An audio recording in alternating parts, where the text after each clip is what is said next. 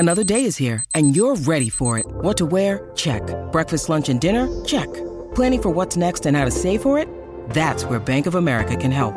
For your financial to-dos, Bank of America has experts ready to help get you closer to your goals. Get started at one of our local financial centers or 24/7 in our mobile banking app. Find a location near you at bankofamerica.com/talktous. What would you like the power to do? Mobile banking requires downloading the app and is only available for select devices. Message and data rates may apply. Bank of America N.A. member FDIC. When you need mealtime inspiration, it's worth shopping Kroger, where you'll find over 30,000 mouthwatering choices that excite your inner foodie. And no matter what tasty choice you make, you'll enjoy our everyday low prices, plus extra ways to save, like digital coupons worth over $600 each week. You can also save up to $1 off per gallon at the pump with fuel points. More savings and more inspiring flavors make shopping Kroger worth it every time. Kroger, fresh for everyone. Fuel restrictions apply.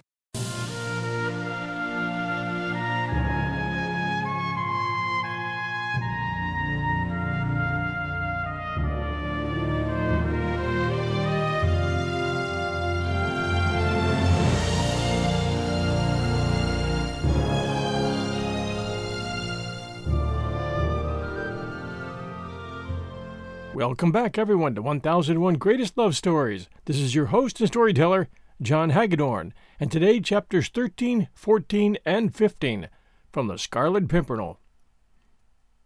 And now, chapter 13.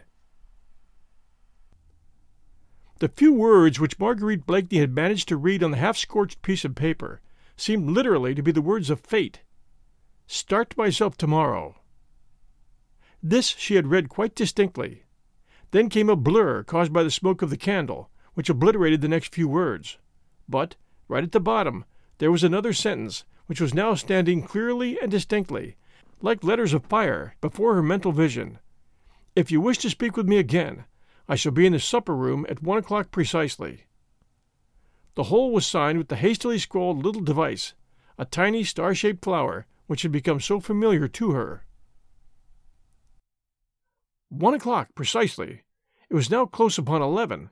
The last minuet was being danced, with Sir Andrew Ffoulkes and beautiful Lady Blakeney leading the couples through its delicate and intricate figures. Close upon 11. The hands of the handsome Louis XV clock upon its ormolu bracket seemed to move along with maddening rapidity. 2 hours more, and her fate and that of Armand would be sealed.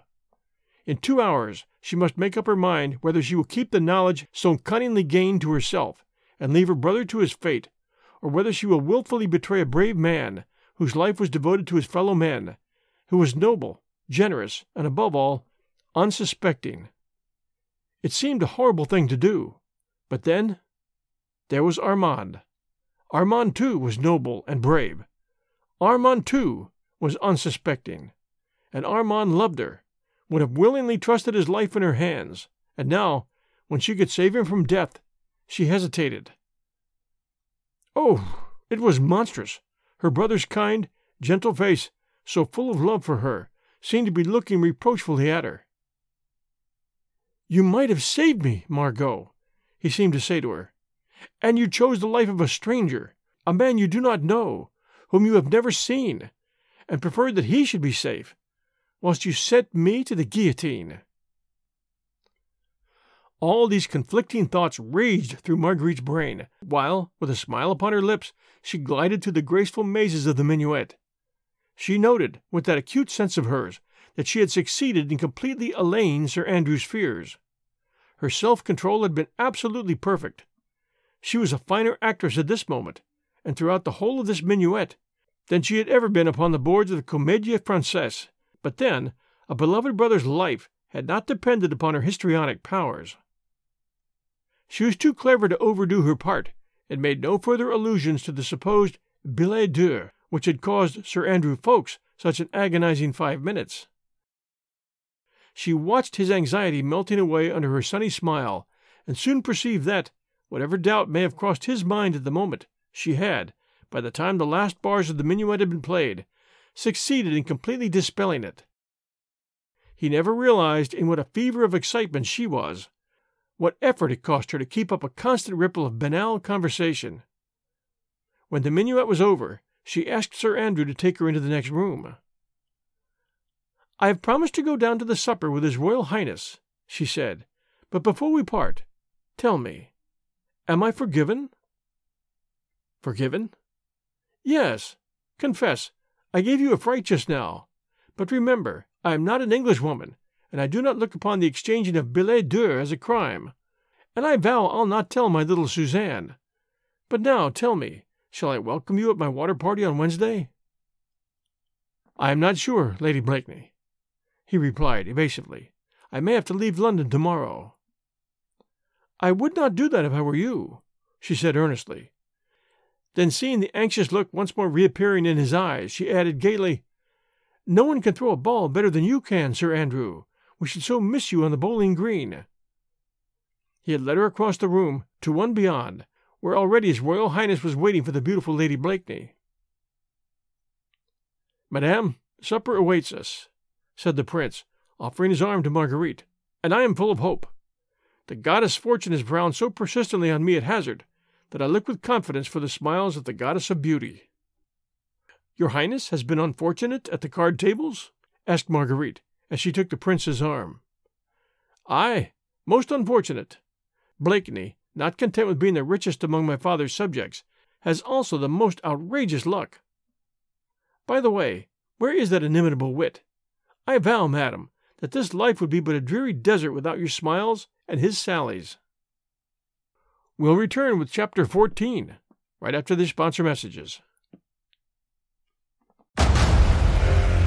Discover why critics are calling Kingdom of the Planet of the Apes the best film of the franchise. What a wonderful day! It's a jaw-dropping spectacle that demands to be seen on the biggest screen possible. We need to go. Hang on. It is our time. Kingdom of the Planet of the Apes. Now playing only in theaters. Rated PG-13. Some material may be inappropriate for children under 13. And now, Chapter 14, 1 o'clock precisely. 1 o'clock precisely. Supper had been extremely gay. All those present declared that never had Lady Blakeney been more adorable, nor that demmed idiot, Sir Percy, more amusing. His Royal Highness had laughed until the tears streamed down his cheeks at Blakeney's foolish yet funny repartees. His doggerel verse, "We seek him here, we seek him there," etc., was sung to the tune of "Ho, Merry Britons," and to the accompaniment of glasses knocked loudly against the table. Lord Grenville, moreover, had a most perfect cook. Some wags asserted that he was a scion of the old French noblesse, who, having lost his fortune, had come to seek it in the cuisine of the Foreign Office. Marguerite Blakeney was in her most brilliant mood, and surely not a soul in that crowded supper-room had even an inkling of the terrible struggle which was raging within her heart. The clock was ticking so mercilessly on. It was long past midnight, and even the Prince of Wales was thinking of leaving the supper table. Within the next half hour, the destinies of two brave men would be pitted against one another, the dearly beloved brother and he, the unknown hero. Marguerite had not even tried to see Chauvelin during this last hour. She knew that his keen, fox-like eyes would terrify her at once, and incline the balance of her decision towards Armand. Whilst she did not see him, there still lingered in her heart of hearts a vague, undefined hope that something would occur, something big, enormous, epoch-making, which would shift from her young, weak shoulders this terrible burden of responsibility, of having to choose between two such cruel alternatives. But the minutes ticked on with that dull monotony which they invariably seem to assume when our very nerves ache with their incessant ticking. After supper, dancing was resumed. His Royal Highness had left, and there was general talk of departing among the older guests. The young ones were indefatigable, and had started on a new gavotte which would fill the next quarter of an hour. Marguerite did not feel equal to another dance. There is a limit to the most enduring self-control. Escorted by a cabinet minister, she had once more found her way to the tiny boudoir, still the most deserted among all the rooms. She knew that Chauvelin must be lying in wait for her somewhere, ready to seize the first possible opportunity for a tete-a-tete. His eyes had met hers for a moment after the four-supper minuet, and she knew that the keen diplomatist, with those searching pale eyes of his, had divined that her work was accomplished. Fate had willed it so. Marguerite, torn by the most terrible conflict heart of women can ever know, had resigned herself to its decrees. But Armand must be saved at any cost. He, first of all, for he was her brother, had been mother, father, friend to her ever since she, a tiny babe, had lost both her parents. To think of Armand dying a traitor's death on the guillotine was too horrible even to dwell upon. Impossible, in fact. That could never be. Never. As for the stranger, the hero, well, there let fate decide. Marguerite would redeem her brother's life at the hands of the relentless enemy, and let that cunning Scarlet Pimpernel extricate himself after that. Perhaps, vaguely, Marguerite hoped that the daring plotter, who for so many months had baffled an army of spies, would still manage to evade Chauvelin and remain immune to the end. She thought of all this as she sat listening to the witty discourse of the cabinet minister, who, no doubt, felt that he had found in Lady Blakeney a most perfect listener. Suddenly she saw the keen, fox-like face of Chauvelin peeping through the curtained doorway. "Lord Vancourt," she said to the minister, "will you do me a service?" "I am entirely at your ladyship's service," he replied gallantly. "Will you see if my husband is still in the card-room? And if he is, will you tell him that I am very tired, and would be glad to go home soon?" The commands of a beautiful woman are binding on all mankind, even on cabinet ministers. Lord Fancourt prepared to obey instantly. "I do not like to leave your ladyship alone," he said. "Never fear. I shall be quite safe here, and I think undisturbed. But I am really tired.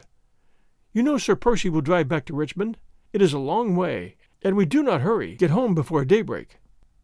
Lord Fancourt had perforce to go.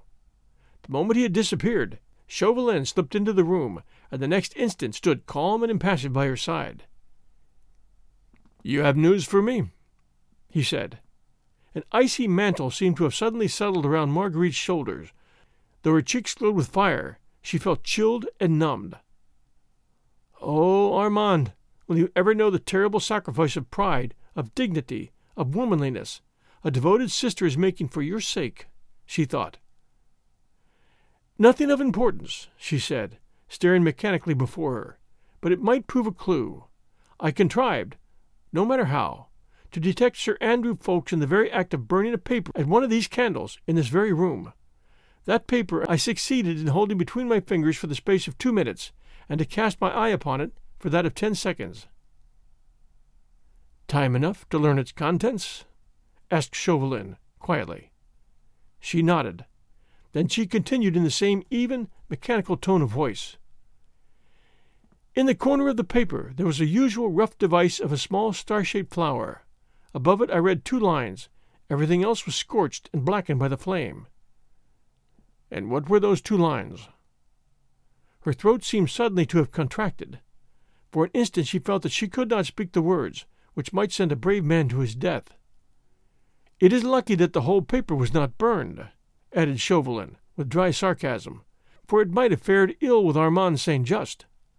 What were the 2 lines, citoyenne?" "One was, 'I start myself tomorrow,'" she said quietly.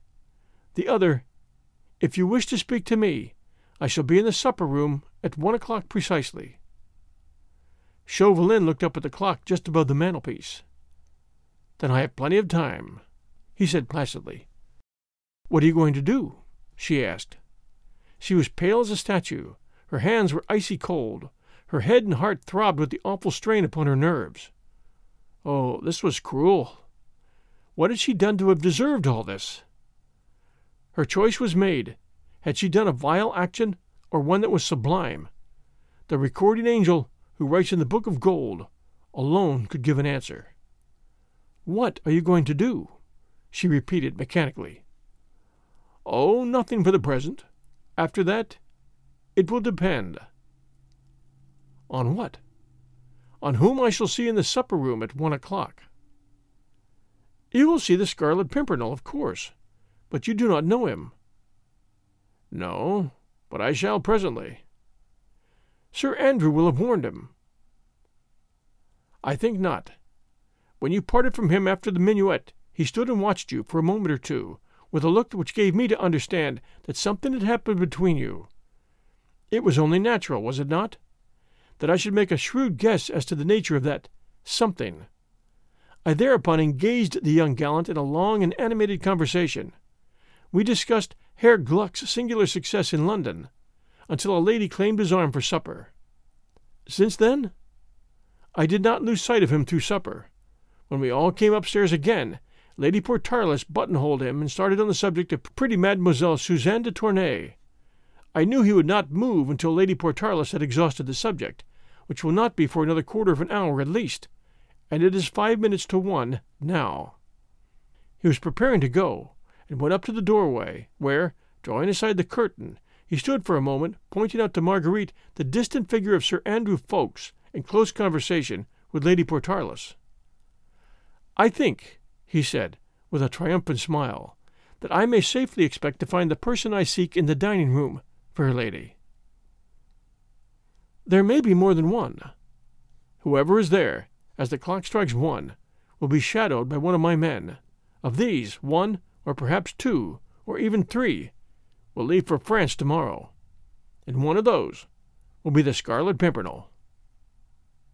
"Yes, and—" "I also, fair lady, will leave for France tomorrow.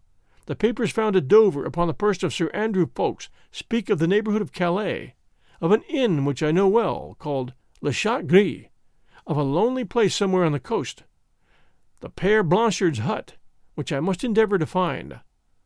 All these places are given as the point where this meddlesome Englishman has bidden the traitor de Tournay and others to meet his emissaries. But it seems that he has decided not to send his emissaries, that he will start himself tomorrow. Now, any of these persons whom I shall see anon in the supper-room will be journeying to Calais, and I shall follow that person until I have tracked him to where those fugitive aristocrats await him, for that person, fair lady, will be the man whom I have sought for nearly a year, the man whose energy has outdone me, whose ingenuity has baffled me, whose audacity has set me wondering. Yes, me, who have seen a trick or two in my time, the mysterious and elusive Scarlet Pimpernel." "And Armand?" she pleaded. "Have I ever broken my word? I promise you that the day the Scarlet Pimpernel and I start for France, I will send you that imprudent letter of his by special courier. More than that, I will pledge you the word of France, that the day I lay hands on that meddlesome Englishman, Saint Just will be here in England, safe in the arms of his charming sister." And with a deep and elaborate bow and another look at the clock, Chauvelin glided out of the room. It seemed to Marguerite that through all the noise, all the din of music, dancing, and laughter, she could hear his cat-like tread, gliding through the vast reception rooms, that she could hear him go down the massive staircase, reach the dining room, and open the door. Fate had decided, had made her speak, and had made her do a vile and abominable thing for the sake of the brother she loved. She lay back in her chair, passive and still, seeing the figure of her relentless enemy ever present before her aching eyes. When Chauvelin reached the supper-room, it was quite deserted. It had that woe-begone, forsaken, tawdry appearance which reminds one so much of a ball dress the morning after. Half-empty glasses littered the table. Unfolded napkins lay about. The chairs, turned towards one another in groups of 2s and 3s, seemed like the seats of ghosts in close conversation with one another. There were sets of 2 chairs, very close to one another, in the far corners of the room, which spoke of recent whispered flirtations, over cold game pie and champagne. There were sets of 3 and 4 chairs that recalled pleasant, animated discussions over the latest scandals. There were chairs straight up in a row that still looked starchy, critical, acid, like antiquated dowagers. There were a few isolated single chairs close to the table that spoke of gourmands intent upon the most recherché dishes, and others overturned on the floor that spoke volumes on the subject of my Lord Grenville's cellars. It was a ghost-like replica, in fact, of that fashionable gathering upstairs, a ghost that haunts every house where balls and good suppers are given, a picture drawn with white chalk on grey cardboard, dull and colourless, now that the bright silk dresses and gorgeously embroidered coats were no longer there to fill in the foreground, and now that the candles flickered sleepily in their sockets. Chauvelin smiled benignly, and rubbing his long, thin hands together, he looked round the deserted supper-room, whence even the last flunkey had retired in order to join his friends in the hall below. All was silence in the dimly lighted room, whilst the sound of the gavotte, the hum of distant talk and laughter, and the rumble of an occasional coach outside only seemed to reach this palace of the sleeping beauty as the murmur of some flitting spooks far away. It all looked so peaceful, so luxurious, and so still, that the keenest observer, a veritable prophet, could never have guessed that, at this present moment, that deserted supper-room was nothing but a trap laid for the capture of the most cunning and audacious plotter those stirring times had ever seen. Chauvelin pondered and tried to peer into the immediate future. What would this man be like, whom he and the leaders of a whole revolution had sworn to bring to his death? Everything about him was weird and mysterious. His personality, which he had so cunningly concealed, the power he wielded over 19 English gentlemen who seemed to obey his every command blindly and enthusiastically, the passionate love and submission he had roused in his little trained band, and, above all, his marvellous audacity, the boundless impudence which had caused him to beard his most implacable enemies within the very walls of Paris. No wonder that in France the sobriquet of the mysterious Englishman roused in the people a superstitious shudder. Chauvelin himself, as he gazed round the deserted room, where presently the weird hero would appear, felt a strange feeling of awe creeping all down his spine. But his plans were well laid. He felt sure that the Scarlet Pimpernel had not been warned, and felt equally sure that Marguerite Blakeney had not played him false. If she had, a cruel look that would have made her shudder gleamed in Chauvelin's keen, pale eyes. If she had played him a trick, Armand Saint Just would suffer the extreme penalty. But no, of course, she had not played him false. Fortunately, the supper-room was deserted. This would make Chauvelin's task all the easier, when presently that unsuspected enigma would enter it alone. No one was here now, save Chauvelin himself. Stay! As he surveyed with a satisfied smile the solitude of the room, the cunning agent of the French government became aware of the peaceful, monotonous breathing of someone of my Lord Grenville's guests, who, no doubt, had supped both wisely and well, and was enjoying a quiet sleep, away from the din of the dancing above. Chauvelin looked round once more, and there in the corner of the sofa, in the dark angle of the room, his mouth open, his eyes shut, the sweet sounds of peaceful slumbers proceeding from his nostrils, reclined the gorgeously apparelled, long-limbed husband of the cleverest woman in Europe. Chauvelin looked at him as he lay there, placid, unconscious, at peace with all the world and himself, after the best of suppers, and a smile, that was almost one of pity, softened for a moment the hard lines of the Frenchman's face and the sarcastic twinkle of his pale eyes. Evidently the slumberer, deep in dreamless sleep, would not interfere with Chauvelin's trap for catching that skinning Scarlet Pimpernel. Again he rubbed his hands together, and following the example of Sir Percy Blakeney, he, too, stretched himself out in the corner of another sofa, shut his eyes, opened his mouth, gave forth sounds of peaceful breathing, and waited. We'll return with Chapter 15, right after these sponsor messages. And now Chapter 15, Doubt. Marguerite Blakeney had watched the slight, sable-clad figure of Chauvelin as he worked his way through the ballroom. Then, perforce, she had to wait, while her nerves tingled with excitement. Listlessly she sat in the small, still deserted boudoir, looking out through the curtained doorway on the dancing couples beyond, looking at them, yet seeing nothing, hearing the music, yet conscious of naught save a feeling of expectancy, of anxious, weary waiting. Her mind conjured up before her the vision of what was, perhaps at this very moment, passing downstairs. The half-deserted dining room, the fateful hour, Chauvelin on the watch. And then, precise to the moment, the entrance of a man, he, the Scarlet Pimpernel, the mysterious leader, who to Marguerite had become almost unreal, so strange, so weird was this hidden identity. She wished she were in the supper-room, too, at this moment, watching him as he entered. She knew that her woman's penetration would at once recognize in the stranger's face, whoever he might be, that strong individuality which belongs to a leader of men, to a hero, to the mighty, high-soaring eagle whose daring wings were becoming entangled in the ferret's trap. Womanlike, she thought of him with unmixed sadness. The irony of that fate seemed so cruel, which allowed the fearless lion to succumb to the gnawing of a rat. Ah, had Armand's life not been at stake! "Faith, your ladyship must have thought me very remiss," said a voice suddenly, close to her elbow. "I had a deal of difficulty in delivering your message, for I could not find Blakeney anywhere at first." Marguerite had forgotten all about her husband and her message to him.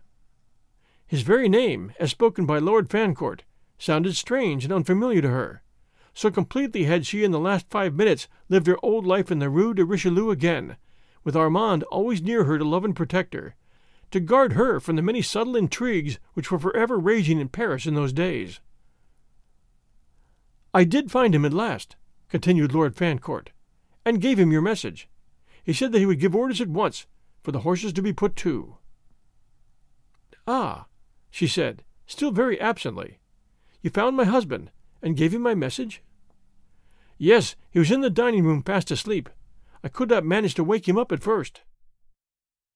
"Thank you very much," she said mechanically, trying to collect her thoughts. "Will your ladyship honour me with the contredanse until your coach is ready?" asked Lord Fancourt. "No, thank you, my lord, but— and you will forgive me. I really am too tired, and the heat in the ballroom has become oppressive." "The conservatory is deliciously cool. Let me take you there, and then get you something.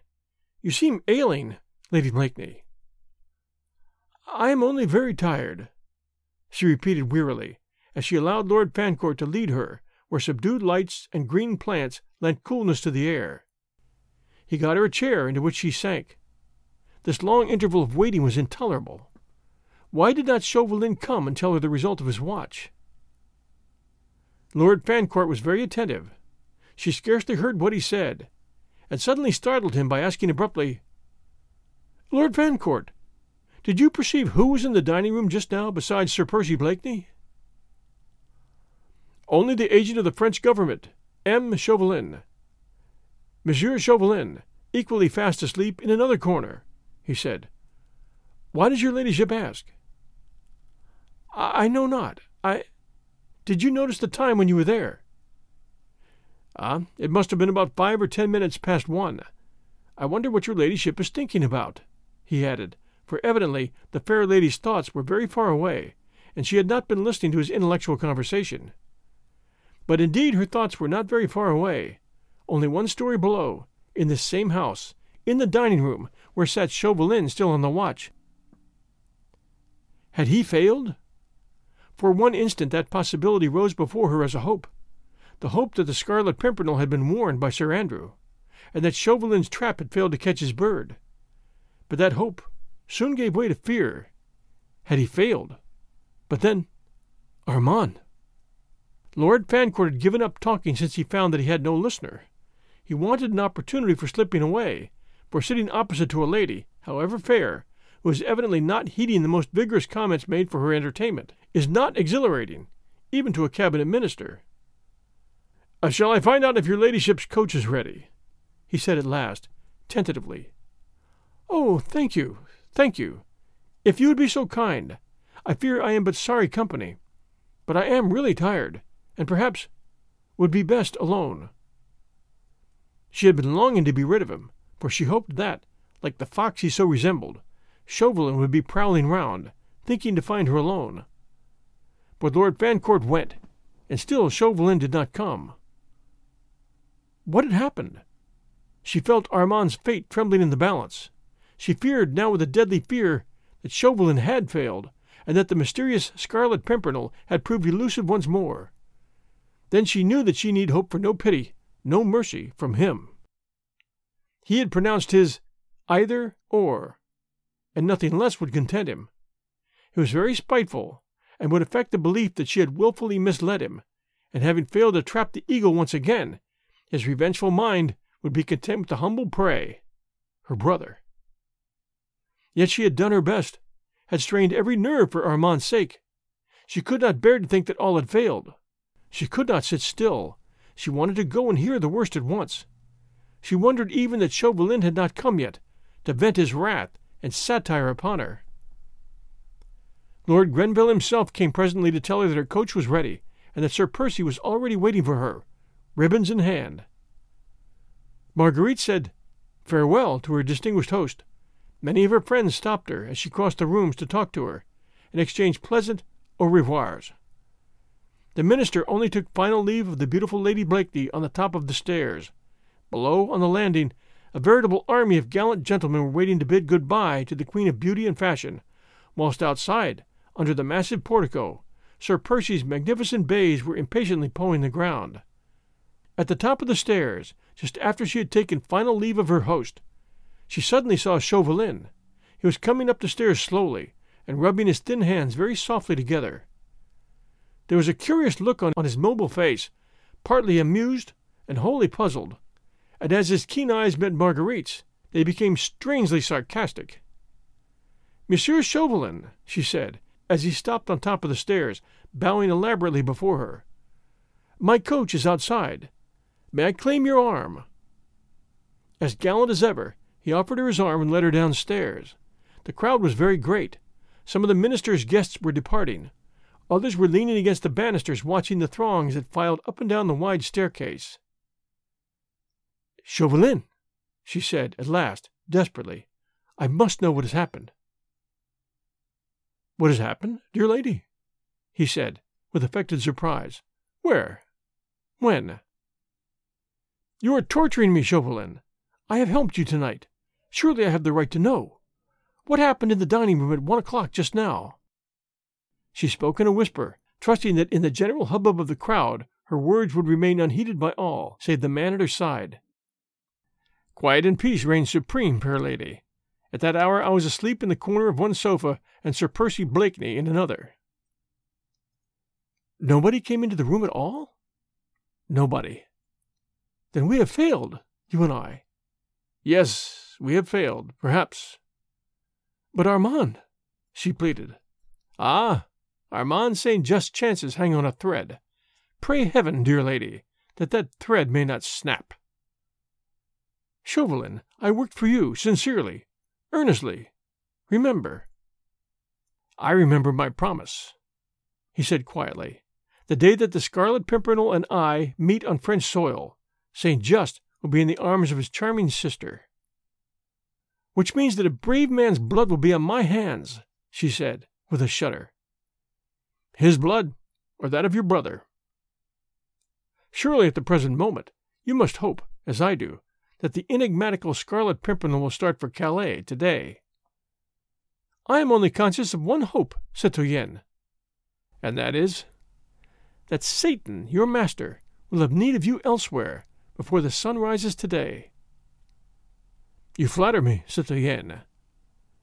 She had detained him for a while, midway down the stairs, trying to get at the thoughts which lay behind that thin, fox-like mask. But Chauvelin remained urbane, sarcastic, mysterious, not a line betrayed to the poor, anxious woman, whether she need fear or whether she dared to hope. Downstairs on the landing, she was soon surrounded. Lady Blakeney never stepped from any house into her coach, without an escort of fluttering human moths around the dazzling light of her beauty. But before she finally turned away from Chauvelin, she held out a tiny hand to him, with that pretty gesture of childish appeal which was so essentially her own. "Give me some hope, my little Chauvelin," she pleaded. With perfect gallantry, he bowed over that tiny hand, which looked so dainty and white through the delicately transparent black lace mitten, and kissing the tips of the rosy fingers. "Pray heaven that the thread may not snap," he repeated, with his enigmatic smile. And stepping aside, he allowed the moths to flutter more closely round the candle, and the brilliant throng of the jeunesse dorée, eagerly attentive to Lady Blakeney's every movement, hid the keen, fox-like face from her view. Thanks for joining us for The Scarlet Pimpernel, chapters 13 through 15. We'll return next Sunday night with more of the story. We do appreciate reviews, so if you have a chance, please do send us a review. We appreciate reviews, and they help new listeners find us. We'll return next. This is 1001 Greatest Love Stories. We'll be back next Sunday night at 8 p.m. Eastern Time. Until then, everyone, stay safe, and we'll be back soon.